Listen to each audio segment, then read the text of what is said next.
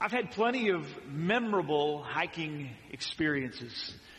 Um, some a whole lot of fun, some maybe not so fun. I may or may not have been lost in the woods at one point, depending on who you ask. Um, I uh, there was one hiking experience I'll never forget where a buddy's boot fell apart a mile into a 15 mile hike or so, and uh, we duct taped it back together, and it was it was it was pretty awesome and memorable as he hiked with a duct tape boot the rest of the uh, the trip out of the woods. Uh, I've taken some awesome pictures of some cool photography in the middle of the woods on hiking trails, and but there's one instance about eight years ago, around this time of year, that I will never, ever, ever forget. We were hiking uh, down on the uh, it's called the Sheltowee Trace. It's a 300 some mile hike from Tennessee up through Kentucky. It ends up around Red River Gorge. And uh, maybe some of you may have been on parts of that before. We saw some awesome waterfalls and some cool uh, scenery, and I was loving it. We were I was with two of my buddies, and it was a Friday night and all day Saturday trip. We were trying to knock out um, a leg of that uh, a leg of that hike. The weather was perfect. It was this time of year. It was it was a really good trip, and um, sometime Saturday morning, I can't remember when exactly it was. We were hiking down by the river and going along the, trail that led right by the river, and uh, um, I was in the back of the pack at this point. There was we were walking three. Uh, we couldn't walk side by side, so we were walking single file. I was in the back of the pack. I was in the pack. I was in the front of the pack that morning. I know because I knocked out about about 12 to 15 spider webs on the trail um, as we got going that morning. And if you've ever hiked in the morning, you know exactly what I'm talking about. Um, my face, you know, uh, found them uh, right there. Um, but uh, I was in the back of the pack, thankfully, this time. We were down by the river, and uh, what I never forget this statement too. We we started to come across some bamboo and uh, stalks, and they were growing up. And my buddy, one of the one of them, he's, he's pretty. He, he knows all the he knows everything in the woods. He knows what plants what and all this stuff, and he's he's really knowledgeable. And he said, you know, guys, he's like, you know, it's from my experience, usually around the bamboo is where you'll find the copperheads. I was like, hmm. Didn't really give it a second thought. Until literally, I'm not lying, one minute later, it, it might have been less than one minute later, we're hiking along, you know, I'm looking around, all of a sudden I, we come to a stop, you know, they stop right in front of me, I stop, and next thing I hear is pop, pop, pop, pop, pop, pop, pop. My buddy up front may or may not have been illegally carrying his Glock. Um, and uh, I, after the dust settled, I, and my heart started beating again. I walked up. We we kind of looked up, and he said, "Laying in the trail, hidden, was about a four to five foot copperhead." And um, and it, it was it was no longer with us um, at that point. Thankfully, hallelujah, right? Hallelujah. Um, it was no, or I wouldn't have been up there if it was, if it was uh, still with us. But it was hidden there, laying in the trail. I, I would have never seen it. If I was out front, I probably wouldn't be here today. I, I wouldn't have seen it. I would, I would, I wasn't thinking. I wasn't looking for that. Let me tell you, my eyes never left the trail where my foot stepped the rest of that day though. I, and ever since then, I'm, I'm a little more cautious. But it was silent, hidden, and deadly. Right there in the middle of the trail, walking where we are laying where we were walking, and uh, scary, scary. Uh, and actually, that wasn't our only instance uh, with copperheads that day. Uh, a little later on during lunch, I was uh, we were finishing lunch, and I was standing in this this one spot eating lunch. I was sitting on a rock, and I stood up and took my pot of hot water. We were boiling ramen as you know you do when you're hiking and you don't want to carry much weight. And so I just dumped out the pot of water right here and beside me, and in out squirted another copperhead, a baby copperhead, right across the tips of my boots off into the woods. And uh, I, I tell you, I, again, that trip was memorable um, because uh, of, of those things. You know, that snake was so close. If it was a snake, it would have. Wait, never mind. Okay, sorry. Thankfully, it didn't bite me. It didn't bite me. Okay. Um, but again, my eyes never left the trail the rest of the trip. But today, we're going to look at something um, equally deadly, equally hidden, it's silent. It's sneaky. And uh, we are under attack. Um, and I want to warn you about that just like Jesus did here in our text. Um, let's back up and go back to verse 11 as we look into our text this morning to see what's going on in this passage. here. Um, the, let's read, verse, read verses 11 and 12. It says, The Pharisees came and began to argue with Jesus, seeking from him a sign uh, from heaven to test him. And he sighed deeply in his spirit and said, Why does this generation seek a sign? Truly I say to you, no sign will be given to this generation. Um, so Jesus here is, is, is with his disciples and the Pharisees come up and they they're trying to test him and they're trying to look for a sign. And Jesus, give us a sign to, to prove to us that you are who you say you are. And, and like he hadn't already done that numerous times. Um, like he hadn't just done that in the beginning of this chapter, where Jesus doesn't just heal the, or heal or feed the five thousand, like we talked about a, a, week or so ago from chapter six. In the beginning of chapter eight, he feeds four thousand people, uh, and that's just uh, again just the men. Another group. So Jesus had done miracle after miracle, but yet they asked him, "We want to see another another sign." You know, and so Jesus said, you know, I'm not going to give you another sign. And no sign, other, no other sign will be given to this generation. In verse 13, it says that and then he left them, he got into the boat again and went to the other side. So just like we've been learning about in our study Mark, they're constantly going from one side of the sea to the other side. And so we, Jesus does this. They got him and the disciples, they get back in the boat, they go across to the other side. In verse 14, it says, now they had forgotten to bring bread. And they had only one loaf with them in the boat. And that's kind of, that, that verse is kind of setting the context for, for what Jesus is about to say. So it kind of understands where, what's getting ready to happen. So they didn't have any bread with them and they only had one loaf there in the boat. And in verse 15 is where we started, uh, as we read earlier.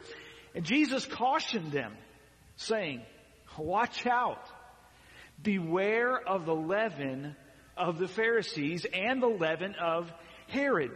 So Jesus is warning them to watch out for the leaven. Uh, he was watching them for something uh, like I, like my friend was warning us for what lurks around around the bamboo on a trail. Uh, he was warning them of something very deadly, something very sinister. He was saying, "Watch out of the leaven the leaven of the Pharisees and the leaven of Herod. Now, leaven is yeast, and we'll talk a little bit more about it later, but it was in the bread that they so often made. And specifically, what Jesus was warning about, we'll talk generally about this a little bit, but specifically what Jesus is warning the Pharisee, or the, the disciples about, the Pharisees, and about Herod is this. We learn in a little more clearly uh, stated in Luke chapter 12, Jesus tells them in that text that he, specifically the, the problem, the leaven of the, of the Pharisees is specifically hypocrisy. He's saying, watch out for the hypocrisy of, uh, of the Pharisees. See, hypocrisy is dangerous. It puffs us up. It spreads rapidly through us and it perverts and corrupts us. See, the Pharisees, they were so concerned with their outside appearance. Were, they were so concerned about the way they appeared on the outside to everybody else, but they ignored that on the inside they were corrupt. That's hypocrisy. They were claiming to be righteous when inwardly they were very, very wicked. And in reality, they're just like you and just like me. And Jesus is warning them of the, of the sin of hypocrisy and, and it's a big deal and the real, the reason why that hypocrisy is such a big deal because it denies the gospel and it denies the grace of God. See, when we're so busy proving to everybody and proving to the world, proving to our family, proving to our neighbors, proving to our coworkers that we're good people and that we're righteous on our own, what we're doing is we're denying the gospel. We're not surrendered to Jesus. We're not admitting our sin and trusting Him for His grace. And we're not clinging to the cross alone. We're depending on ourselves, which is exactly opposite of what we should be doing.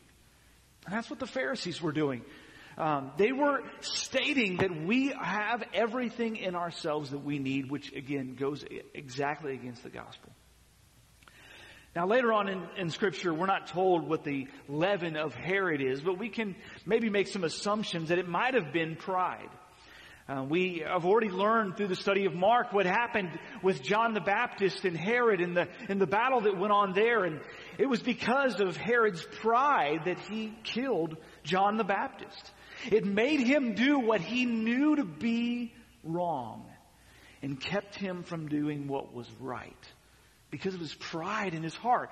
He, he didn't want to, uh, if you remember if, when, we, when we studied that, John the Baptist was in prison. Why? Because he was afraid of him, because he was, uh, because his pride uh, was welling up inside his heart. And then it got even worse when he uh, made a promise to his stepdaughter, I'll give you ha- up to half the kingdom, whatever you ask. And she said, I want John's head on a platter. And Herod, Herod had to do what he had said he was going to do because he was before a crowd of people. If he would have gone back on it, then he would have been humiliated in front of them and his pride caused him to do an awful deed in killing John the Baptist. In the end, a pride tells you and it tells me that our world revolves around us. It tells us that we are the center of the universe. It doesn't tell us the truth. And the truth is that Jesus is Lord. Jesus is King. And we should be falling down and worshiping Him and following Him as Lord of this world and universe.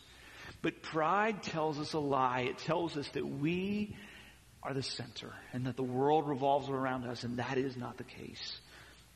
So Jesus is warning them about this. And as we're learning through this study of Mark that we've been going through, the disciples, they constantly miss the point, and this is no exception. Because look what happens in verse number 16 as we continue on here through our text. In verse 16 it says, And they, the disciples, began dis- discussing with one, uh, with one another the fact that they had no bread. So now they started discussing the fact that, hey, wait, we have no bread. Jesus is talking about leaven. He's warning us about leaven. He's talking about bread. Hey, guys, we blew it. We forgot to bring bread again. You remember back when they were uh, in the wilderness and Jesus brought them to the wilderness there and they had no bread. He's thinking, guys, we blew it again. We forgot to bring bread again.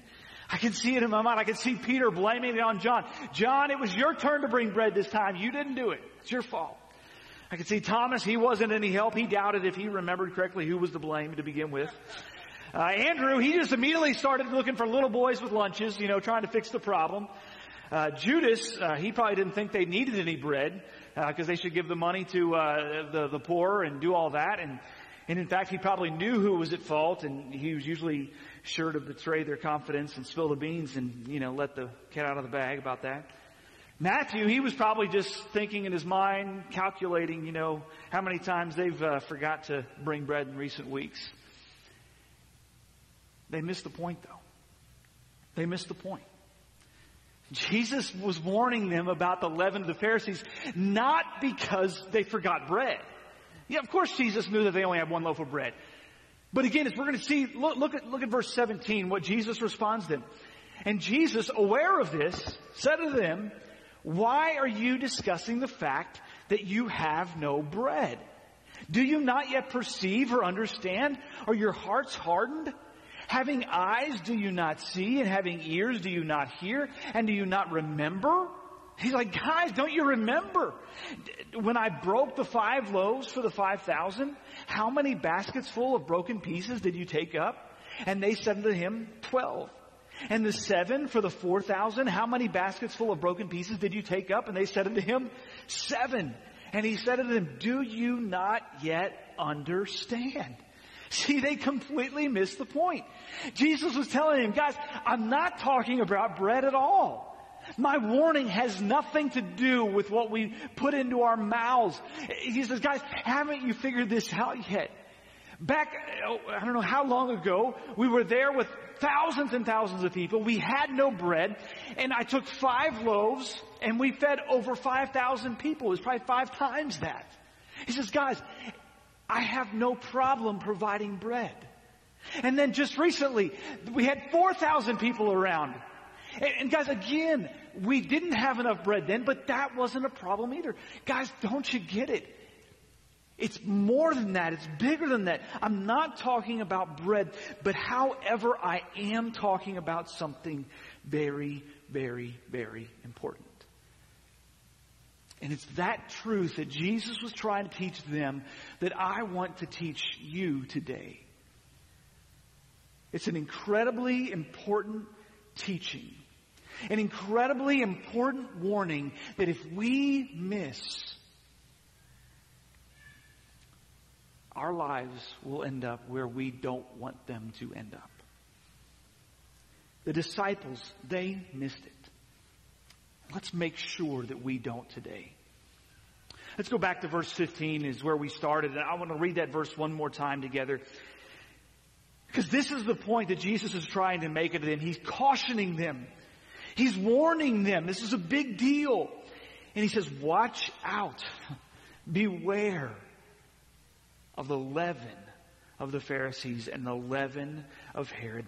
Jesus is talking about leaven, but what's the big deal about leaven? What's the big deal about it? Well, first of all, what is leaven? Well, leaven is another word that we use for yeast, okay? Yeast is basically, it's a single-celled fungus or bacteria uh, that's used by bakers. They put it in the in dough and it causes the dough, when they bake it, it causes it to rise and make bread, okay? They would pinch off just a little bit of yeast and they would put it in the dough that they just freshly made and they would knead it and they would move it around and the yeast would spread through the dough and it would rise. An example, for example, um, unleavened bread, uh, bread that doesn't have leaven, is flat crackers. Okay, like we use for uh, when we take the, uh, the Lord's Supper. It's flat when it's baked. It doesn't rise. Now, leavened bread, a great example, my probably my favorite example of this is when you go to Texas Roadhouse and they bring out those freshly baked rolls. I mean, they're they're massive and, and, they're so good. They bring out that that good uh, cinnamon butter too, just amazing. That's an example of leavened bread where it has yeast in it, where it rises. But in the Bible, leaven is used as a metaphor almost every time. It's used as a metaphor for the invisible spread of sin. That's what Jesus is warning the Pharisees about. And that's why this is such a big deal. That's why he's saying, guys, guys, no, you're missing the point. I'm not talking about the, the bread that you don't have with you today. I don't care if you didn't bring any bread because I can take no bread and turn it into a feast that feeds thousands. Stadiums full of people. I can do that. That's no problem. He says, guys, I'm warning you about a greater problem than not having something to eat. I'm warning you about the hidden, invisible problem of sin that's going on in your hearts and in your lives. And today, I, I want to talk to you about the danger of sin. And just like we sung about this morning in one of the songs we sang about, it, it, it, my mind was like, oh yeah, that makes sense. You know, in the Garden of Eden, it wasn't the serpent, right, that bit them. It wasn't the serpent that bit, it was the sin that bit and destroyed their life. It's the sin that is dangerous. Yes, I'm scared of snakes. Yes, I hate snakes. But the snake in the Garden of Eden wasn't the problem. It was the sin that they gave into. It was the pride. It was the, it was the pride of life. It was the, the, the sin of the flesh. It was the, the, the pride of the, uh, the sin of the, the eyes, the lust of the eyes that they gave into. It was sin. That was the danger in the Garden of Eden. And it's the sin that is the danger of your life as well if you don't take care of it. So, today I want to look at three simple ways that, that sin is like leaven. The first one is this. Sin is hidden. Sin is hidden. If you were to take a lump of dough, two lumps of dough, one dough, lump of dough, set it here, and, and if I did an object lesson this morning, which I, I obviously didn't, I'd take one uh, batch of dough that has leaven and one batch of dough that doesn't have leaven in it or yeast in it. You to the naked eye and me to the naked eye would not be able to figure out which one is which. In fact, I probably would get lose track of which one I put it in and which one I didn't put it in until it was baked. And then obviously one would be flat and one would rise. Because yeast or leaven is, is hidden.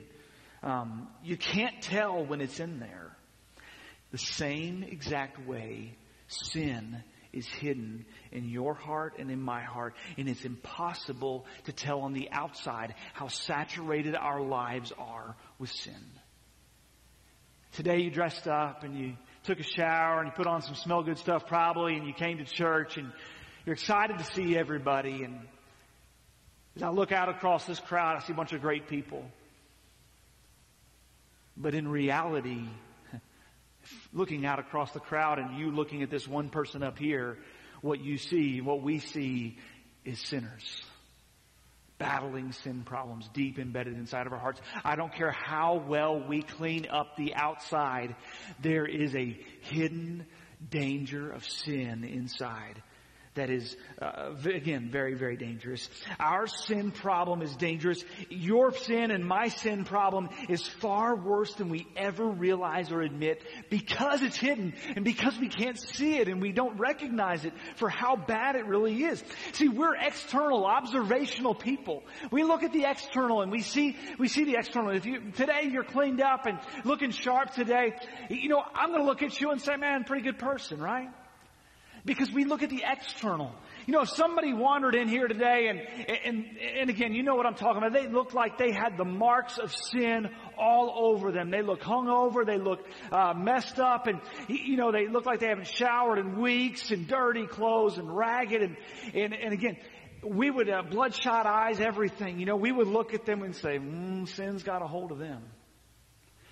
But see, the truth is, is sin has a hold of me just as much as it has a hold of that other person. Or it can have a hold of them, no matter how much we clean up the external. But see, we see the external and we don't pay attention to the internal war that goes on. It's kind of like a, a, text in the Bible that, that I, I'm familiar with, that you're familiar with as well, where there's a guy that was beat up laying on the side of the road, right? There was somebody who stopped by and helped that guy. Who was it? Was it the priest? Was it the rabbi that externally looked like a holy man of God, they would have said back then? No. It was the Samaritan. The guy that the Jews wouldn't have anything to do with. See, again, our righteousness is not of our own. If we have any good in us at all, it's all because of Christ. It's not because of us. It has nothing to do with how good we are. Because in the end, all of our uh, trying to do good is just polishing up the outside. Only Jesus can defeat sin and destroy sin in our hearts. But you and I, we're uh, we look on the external instead of the internal. Jesus sees the opposite. He sees through the external into the internal. And sin is not as primarily external, it's primarily internal, which is why Jesus attacked that regularly. Jesus didn't deal as much with the external stuff, did he? He dealt with the motivational. He dealt with the thoughts. He dealt with the intentions of our hearts. Why? Because Jesus knew where the problem really existed. Deep down in our hearts, where it's hidden. And the problem is, is that since our sin is primarily internal, most of us don't believe we have a sin problem.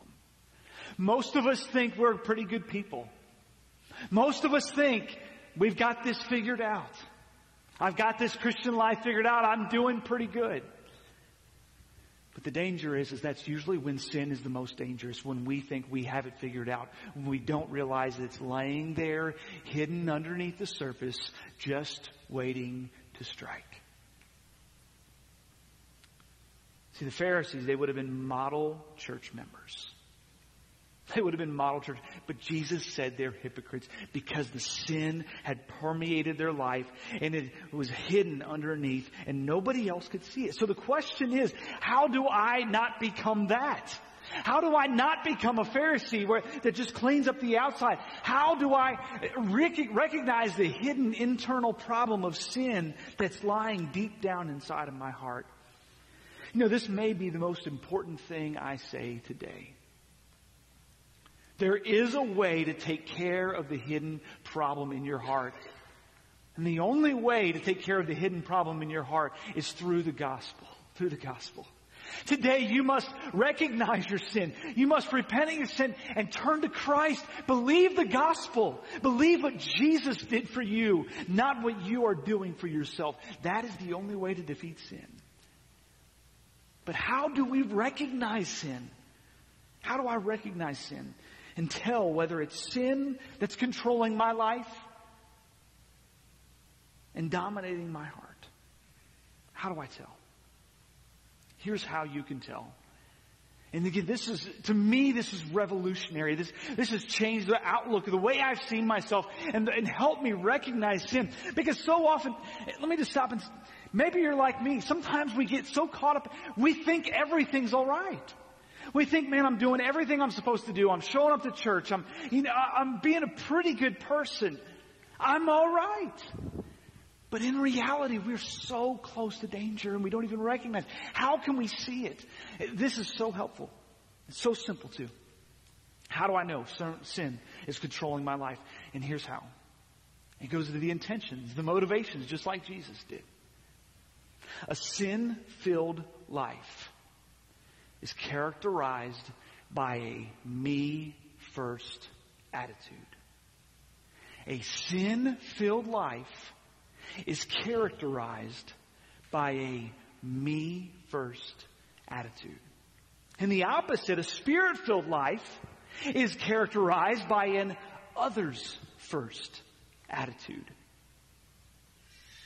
So what is the motto of your life right now? What has been the motto of your life today? Has it been me first? Or has it been others first? Now, I'm not a dangerous driver. It's kind of a weird statement to start off with. But sometimes, honestly, if I'm going to be honest, sometimes this sin reveals in my heart when I'm on the road more than anywhere else. I've got somewhere to be because my schedule is the only one that really matters, right? And somebody pulls off and cuts in front of me. Now, I never do anything about it, but man, it just rages up inside of me. And, and I, I just, ah, just, again, I don't tailgate him. I don't follow him. I don't do anything crazy. I, I, I, again, I wouldn't put any sin past me, but I don't do that or haven't done that yet today. But I feel it rage up inside of me. Why is that? Because I'm living with a me first mentality. Why? Because sin's controlling my life. Maybe you showed up today and somebody's sitting in the seat that you usually sit in at church. and what is that? Me first. Maybe somebody's serving in the spot that you normally serve in today. Me first.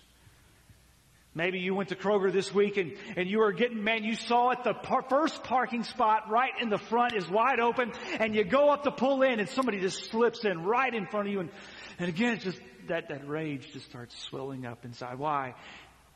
We should be all bless their heart. I'm so glad that they could have that first spot. I'm going to go to the very back spot, right?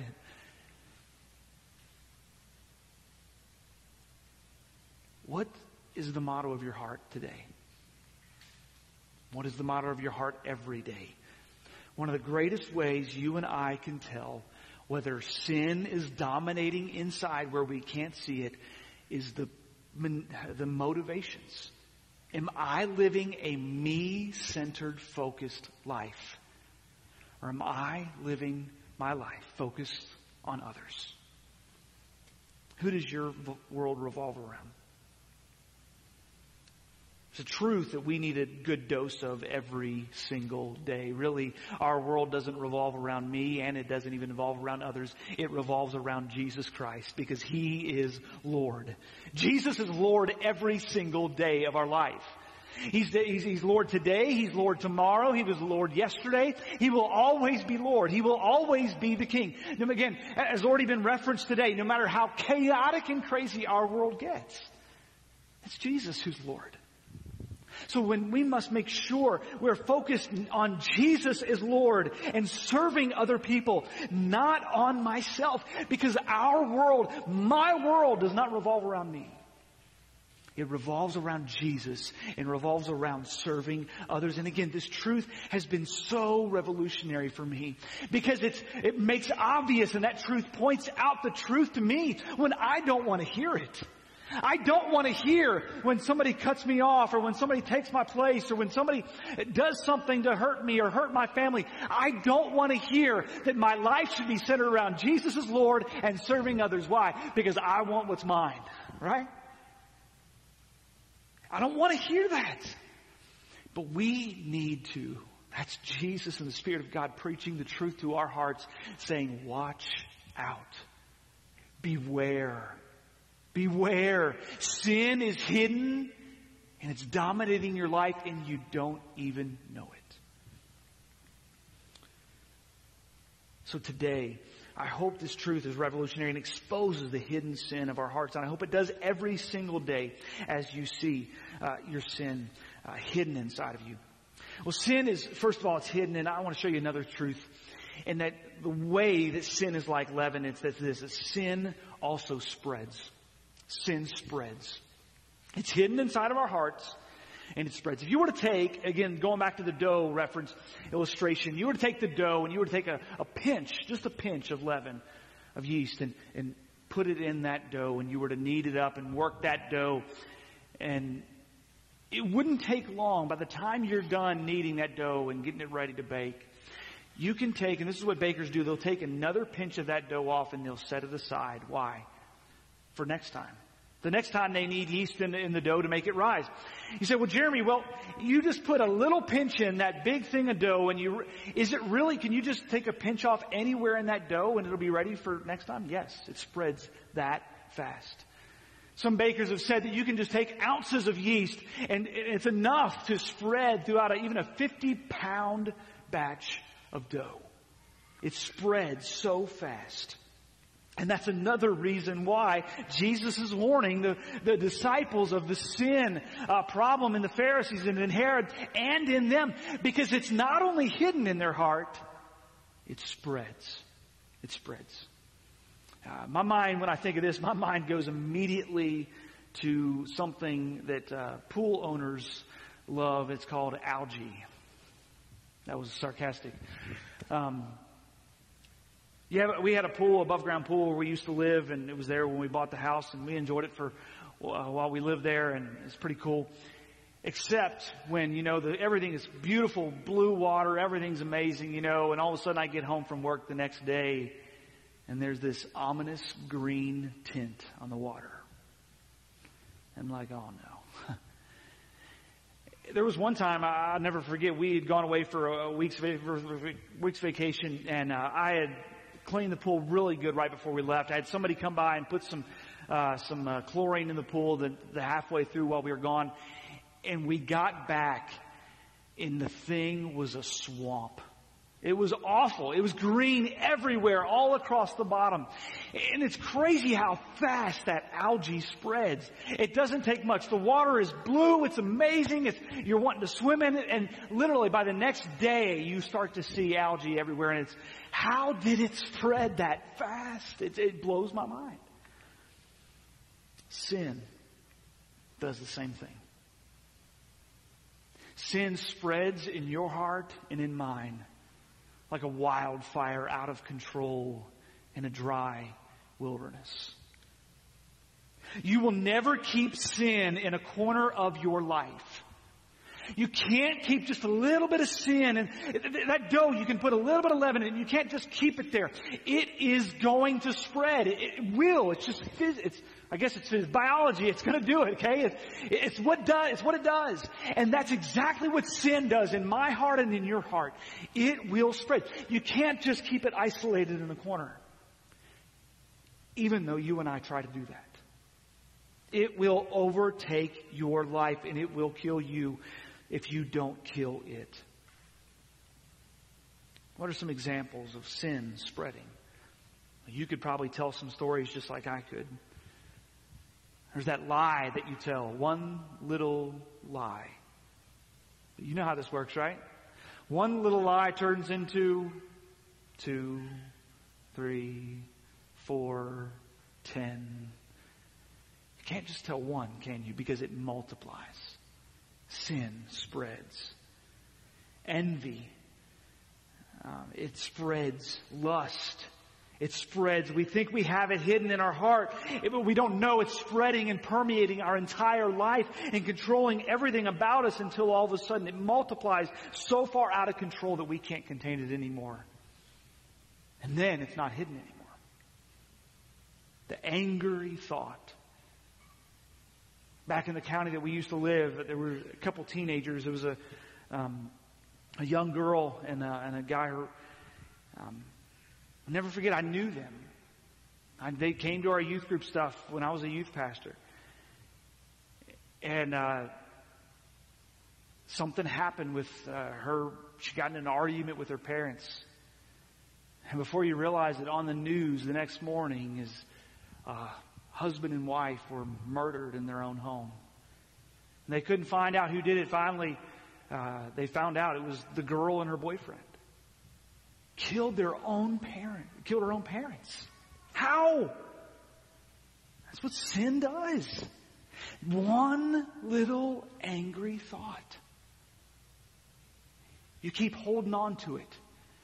You just keep letting it stay. You know, I know I shouldn't, but I'm going to keep it. I'm going to keep that grudge. I'm going to keep that bitterness. And it grows and it spreads and it spreads until all of a sudden it is completely out of control and you will do something that you never dreamed greed. We could go on and on talking about all the sins of our flesh and our life. They are, they grow out of control. See, you and I may think that we're in control of sin, but it is sin that is in control of you. It'd be like if your neighbor, uh, inside their back fence, if they had a pet tiger, okay? That'd be cool, wouldn't it be? To, I always thought that was cool. Mike Tyson, uh, the, the boxer back in, uh, when I was growing up, he had a pet tiger in his house. I always thought, man, that's cool to have a pet tiger. Maybe you don't think that's cool. I thought that would be cool to have a pet tiger. But you know what? I promise you this. I'd never go visit him. never. Why? He may, cause he may say, I've got it under control. I ain't gonna trust him. I ain't trusting that tiger, right? It's just like sin. We think we're in control. We think we've got it all under control. Don't worry about it. I've got it. I've got it. No, it has you. And you don't even know it. You may decide that you're done with sin. You may have this pet sin in your heart that you just keep and keep and keep, but you don't realize it. Uh, you may decide one day that you're done with that sin, but that sin, it will never be done with you. Don't baby it. Don't cultivate it. Destroy it. You may believe that you have sin contained, but it will always want more. It will always want more. And that brings us to the third thing. A way sin is like leaven and why Jesus is giving us this warning in this text. He warns us about sin because it's hidden. He warns us about sin because it spreads. And lastly, he destroys us, or he, he, he warns us about sin because sin destroys joy. It does. Sin, it destroys joy in my life and in yours. See, if you take dough and you put some yeast in it, what happens is it grows, it spreads all throughout that, that dough, and then you put it in the oven, it'll bake and it'll rise. What is going on here? Here's what's going on. Now we know scientifically what's going on. When they're mixed together, um, basically the yeast, it's a, it's a living organism, it eats the sugar inside the dough. It literally eats the sweetness inside the dough. And so much that the, uh, that it, it, again, it, it, eats and eats and eats, which is why it spreads. It's eating itself through the dough. And then eventually it, it releases uh, CO2 and some other things that I'm way past my pay grade, and, and causes the uh, causes it to release uh, CO2, some gas, and that causes the bread to rise. And the long story short, it rises. That's we'll just leave it at that. How about that? But it eats the sugar inside the dough. In fact, if you would go and take some dough and put some yeast in it and not bake it, it would actually be very, very, very bitter if you didn't bake it, if you waited too long. Because it's not sweet anymore because all the sugar's gone. And here's the point. You and I, if we allow sin to control our life and stay hidden and grow and spread, it will take every bit of joy in your life. It will destroy the joy in your life. Um, it'll eat it all up. Maybe you're walking around today and you're thinking, man, why am I always so sad? Why am I always discouraged? Maybe it's because you've allowed sin in your heart to eat away all the joy in your life. That's exactly what was going on in our text. If you think, who was he warning about? The Pharisees. What did the Pharisees walk around like? They walked around a bitter, grumpy group of men who were trying to point out the flaws of everybody else. Why? Because sin had destroyed the joy in their life. It'll destroy my joy too. It'll destroy your joy if we let it. You see, here's how sin works in our life. A lot of times. That's why it's worked in my life. Maybe it's worked in your life too. Something bad will happen to you. Something bad will happen to you. And here's the way a lot of times we'll look at bad things that happen in our life. We'll look at them and we'll say, God, why did you allow this to happen? Or even, God, why did you do this in my life? Why did you do this to me? In reality, what we're saying is we're saying, God, you owe me. I didn't deserve this. You owe me. But in that assumption, we're denying the truth that we are sinners and who deserve nothing. And God is a God who loves us, who's given us everything. In reality, what we're doing is we're denying the truth, we're denying the gospel, and we're denying the grace of God. And it's then no wonder why we have no joy. Because we're denying the gospel and denying the grace of God and the love of God, which should change and transform our life. And then instead of being grateful, we become selfish. And in some twisted way, uh, we forget the gospel. We focus on our pain and our trial and we demand that somehow God owes us. That's what sin is capable of. For completely transforming your mind and my mind into thinking the world revolves around me, God owes me. When in reality, we are sinners who have no way to fix our sin problem on our own except for the grace of God. That's why it's so dangerous. Here, quickly, let me share what's going on back in our text here in, in, in, uh, in verse 11 um, go right back in our text. The Pharisees, they came to Jesus looking for a sign. The reason Jesus left them and he sighed, they were looking for a, a, sign. They said, they said, give us another sign. Show us another miracle. Show us one more thing. Why? Why? Because they thought they had everything figured out. They didn't want the righteousness of God. They didn't need the righteousness of God. They wanted a God who would come back. The sign they wanted was Jesus, or not Jesus, but the Messiah coming back to conquer the Romans and then reward them for how good a life they lived. They were wanting the Messiah to come back to say, hey, thank you, Pharisees, for the good job that you've been doing. Because their world revolved around them. And because God didn't do it the way they wanted it done, they thought God owed them. They were bitter. They were angry. They wanted it their way. They wanted a different sign. Jesus said, no, I'm not giving you that sign. In fact, he told them, and later on, if you look, I believe it's Matthew, he told them, I will give you a sign. You get one sign. This, sign gets one sign, and it's the sign of the prophet Jonah. I say, what in the world does that have to do? Jonah spent three days in the fish, and then he came out again. Jesus spent three days in the grave and he came out again. He died for our sins. He conquered death and hell and he rose again powerfully and triumphantly. And today, that is the only sign that you need as well. You don't need God to prove himself any other way that he loves you other than what he's already proven to you. You may say, God, you owe me. You des- I deserve this in my life. God says, no, you don't deserve anything else in your life. I've already proved I love you 2,000 years ago at the cross where I died for your sins and I rose again from the dead. And that's the only sign that you're getting. It's the only sign I'm getting. And today the good news is that's the only sign that we need is the truth of the gospel of Jesus Christ. He paid for our sin on the cross. He rose again from the dead and today you and I can be forgiven not because of how good we live, but because of what Jesus did on the cross. We can be forgiven. And see, this is what does, this is what the grace of God and what the gospel does. Today, the only solution to our sin is the gospel. And today, the only thing you need is the gospel. All we need is the grace of God. And today that transforms us. It transforms us into, into, into, into different people. Why? Here's why it transforms us and how it transforms us as we finish up. When my mind is focused on me, when my world is revolving around me, sin is dominating my life, hidden on the inside. It's spreading out of control and I don't even know it. And it's eating away the joy. I start to live a bitter, uh, discontented life. The alternative though is my world revolves around Jesus and serving other people. And when my world revolves around Jesus and I'm focused instead of on me, focused on the gospel, focused on the grace of God, here's what happens. I'm not bitter anymore. Why?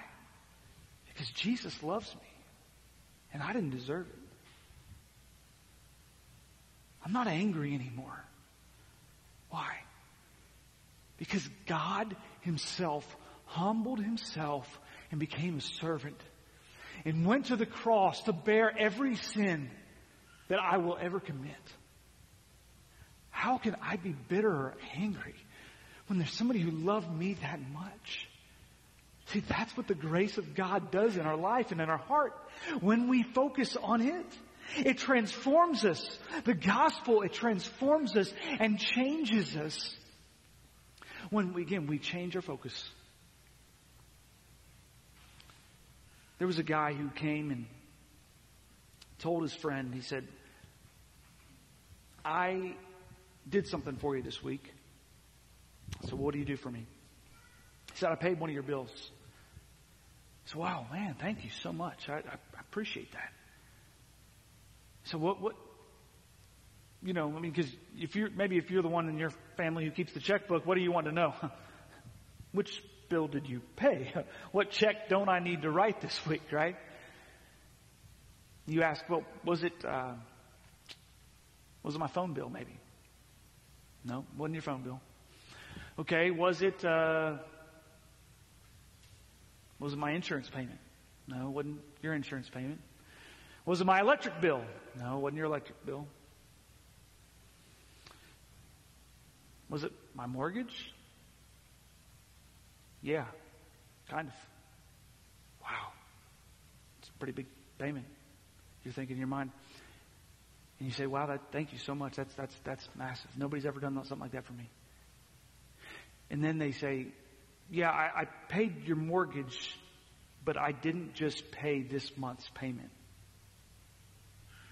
I paid off the entire mortgage you never have to send another check to the bank again for your house. What happens then? If it was me, I'd probably be completely and utterly and totally speechless. Why? Because nobody's ever done something like that for me. But in reality, somebody has done something far, far, far greater the Son of God came and gave his life on a cross so you and I could be forgiven. He paid the greatest debt that you and I will ever owe. And when we focus on that, and the fact that we are forgiven through the blood of Jesus and his sacrifice on the cross, how can we not be grateful and full of joy and full of humility as we focus on Christ? So today, my challenge to you is simple. Be amazed by the gospel. Be amazed by the gospel. Be amazed by Jesus. Be amazed at what he's done. And always keep your life and heart focused on him and on other people. And as soon as you realize your heart is focusing on yourself, take warning. Take warning. Sin is hidden. It's spreading and it will destroy every part of your life.